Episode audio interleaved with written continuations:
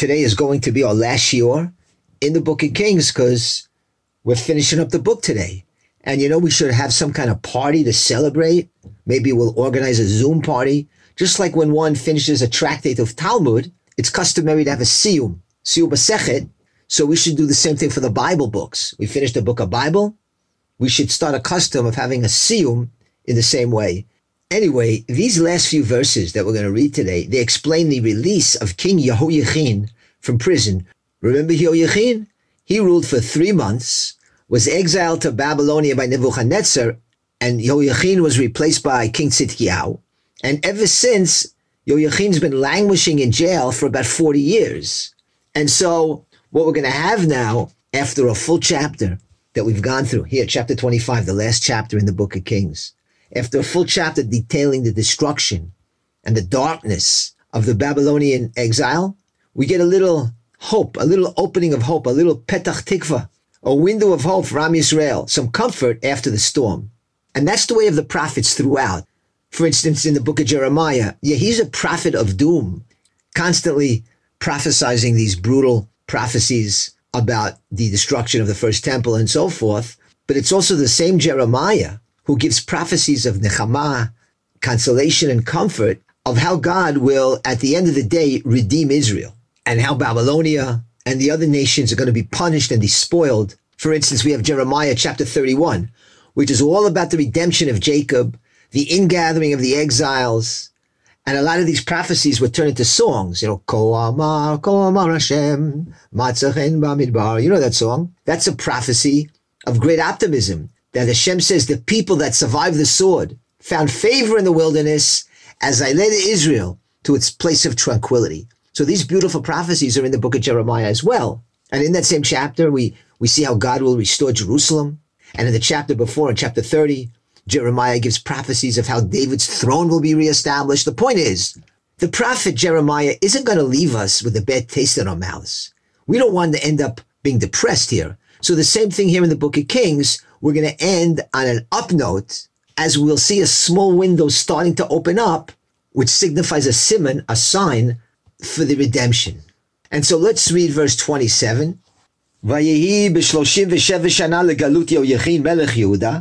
And it was in the 37th year of the exile of Yoyachin, king of Judea, which means that Yoyachin sat in jail for 37 years. In the 12th month, and that, of course, is the month of Adar. On the 27th day of that month, Nasa Avil Marodach Melech Bavel, Bishnat Malko et Rosh Yechin Melech Yehuda, mi Beit Kele. That Evil Merodach, king of Babylonia, in the year of his coronation, lifted up the head of Yoyachin, king of Judea, and released him from prison. So on the 27th of Adar, after sitting for 37 years in prison, King Yoyachin is released. But it doesn't say just that he's released. But the expression used here is Venasaro Sho, and he lifted the head of Yoyachin. That is Evel Merodach, who by the way is the son of Nebuchadnezzar.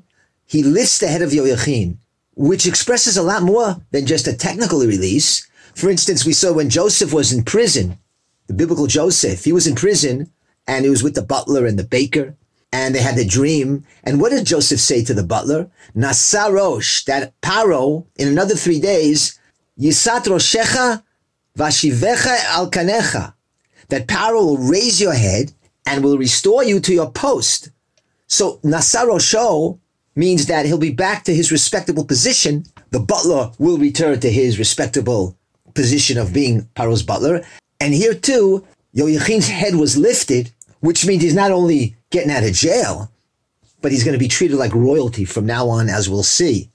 The expression nasarosh is similar to the expression nasapanav, which is not to raise the head, but to raise the face, which doesn't make sense in English, but to raise somebody's face is the same concept that you'll be elevated.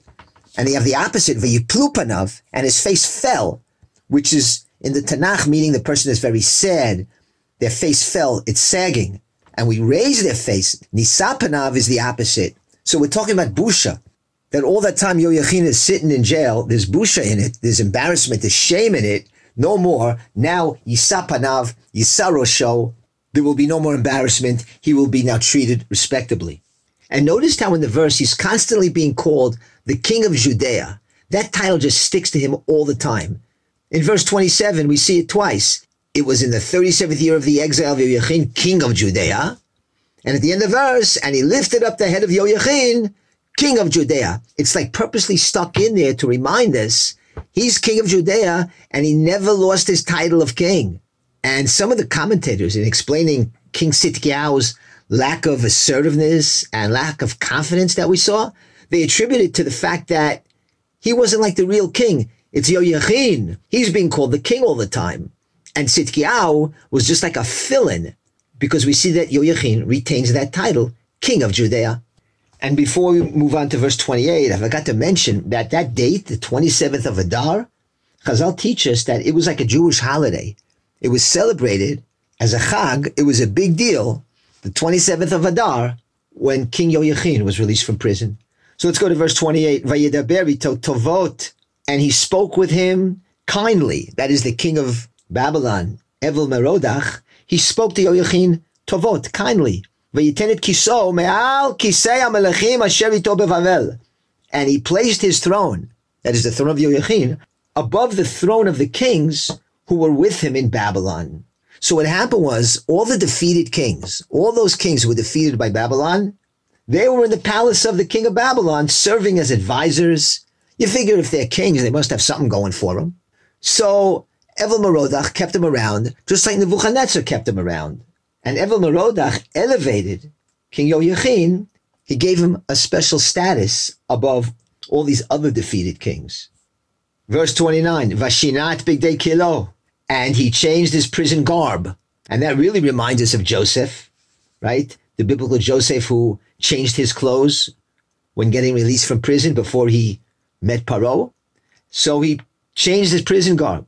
Tamid lefanav kol yemei chayav and he ate meals regularly together with the king of Babylon. They ate together all the days of his life. And that's always the sign of somebody close to the king, sitting al Shulchan HaMelech, the way Mephibosheth was on the Shulchan of King David. That means they're very close. And the status never changed because it says it happened all the days of his life. Now Chazal ask, it says he ate before him regularly all the days of his life. All the days of whose life? All the days of Evil Merodach's life? or all the days of Yoyachin's life. So the Radak brings from the Midrash the following. It was all the days of Yoyachin's life. Shekodesh Baruch noten shalom letzadikim, enu notel mayem ella holechimam legan That when the Kodesh Baruch Hu grants tranquility to the righteous, he does not take it away from them, but it accompanies them to paradise. So we're talking about all the days of Yoyachin. He was treated like royalty. And remember, all the Jews in Babylon are watching this and they're really happy about it. And that's why they have a celebration on the 27th of Adar because it shows them, it's a siman for them, a sign that better days are ahead. And finally, we wrap up the book of Kings in verse 30. And his meals, regular meals were given him, from the king, the Beyomo, each and every day, Kol Yemei Again, we have the expression, all the days of his life never missed a day. So that means Yoyachin outlived Nebuchadnezzar and Evil Merodach. He's a real rags to riches story. This Yoyachin actually went from riches to rags and to riches again. And all of this again is encouragement for the Jews of Babylon that the redemption isn't some pipe dream. So we see that prophecies are being fulfilled because we saw that though the Davidic dynasty might be punished and oppressed for their sins, you can't keep it down forever. That, that is they might be down, but they're never out. And that's why in the Tochacha, in Parshat Bechukotai, in Leviticus 26, God lays down these rapid fire punishments for the Jewish people. And he says, despite all these punishments, while they will be in the land of their enemies, I will not reject them to obliterate them, to annul my covenant with them. So this shows that as bad as it might get for us and, and as dark as the exile might be, Hashem will never annul his covenant he will never reject and obliterate us. And that's the proof of Am Yisrael. All these generations, we've been persecuted and thrown all over the world and we're still around. Because that's our special relationship we have with Hashem. Though we suffer greatly as a people, we'll never be wiped out. And if you go back to the prophecy of Achia Shiloni, when he anointed Yeravam ben Avat, at the end of his prophecy there, he says, David leman zot, because the kings of David sinned. He's going to afflict them. Achlo kol yamim, but not for all time. And that's what we see here. Not for all time. There's a promise to David that his candle won't be extinguished. And that's what we see here with the release of Yoyachin from the prison and returning to a status of royalty. And don't forget, we learned all about him, how he did tshuva in the jail, how he kept the laws of ritual purity, and he was permitted a conjugal visit. And in the merit of that conjugal visit that the rabbis organized, you could go back to Ashirim and Yoyachin. Eventually, in the end, he fathered the continuation of the Davidic dynasty. Now, if you go to the book of Chronicles, Chronicles 1, chapter 3, verse 10 to the end, you get there King David's royal line, and you see how Yoyachin is part of that Davidic dynasty. And let's read King David's royal line here as it's written in Chronicles in chapter 3, verse 10 and onwards. It kind of serves as a great review to finish up the book of Kings for us. See if we remember it. It says like this Ben Shlomo, Rechavam. The son of Solomon was Rechavam, and his son was Aviah.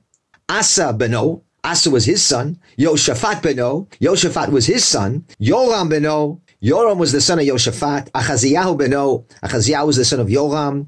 Yoash Beno, and his son was Yoash. Amatziyahu Beno, and then it was Amatziyahu. Azariah Beno, the next one was Azariah.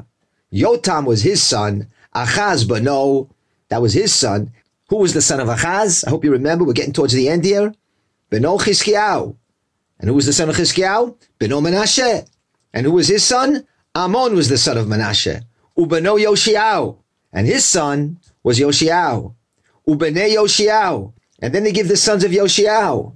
And we arrive at Yoyakim. And the son of Yoyakim was Yechoniao, which is another name for Yoyachin. And then we give the lineage of Yoyachin in verse 17.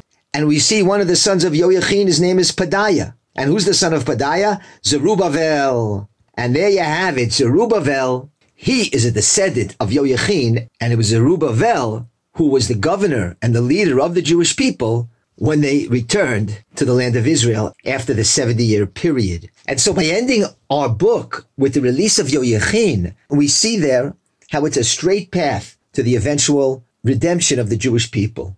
Now, if you go to Chronicles to the very end, we're talking about the last two verses of the entire book, which means the last two verses of the entire Bible, because we don't count the New Testament, of course. But Chronicles will now take us 70 years later into the future to see how this whole thing plays out. And this is what it says at the very end of Chronicles, in the first year of Cyrus, king of Persia.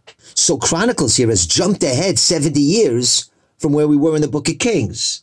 Cyrus now, he's ruling the world. He's conquered Babylonia. And it says in the first year of Cyrus, king of Persia, Hashem aroused the spirit of Cyrus, king of Persia, and he issued a proclamation throughout his kingdom and in writing and said, Thus says Cyrus, the king of Persia, Hashem, God of heaven, has given to me all the kingdoms of the earth, and he has commanded me to build him a temple in Jerusalem, which is in Judea. This is a Goyish king talking, remember that. Whoever there is among you of his entire people, he's talking to the Jewish people here.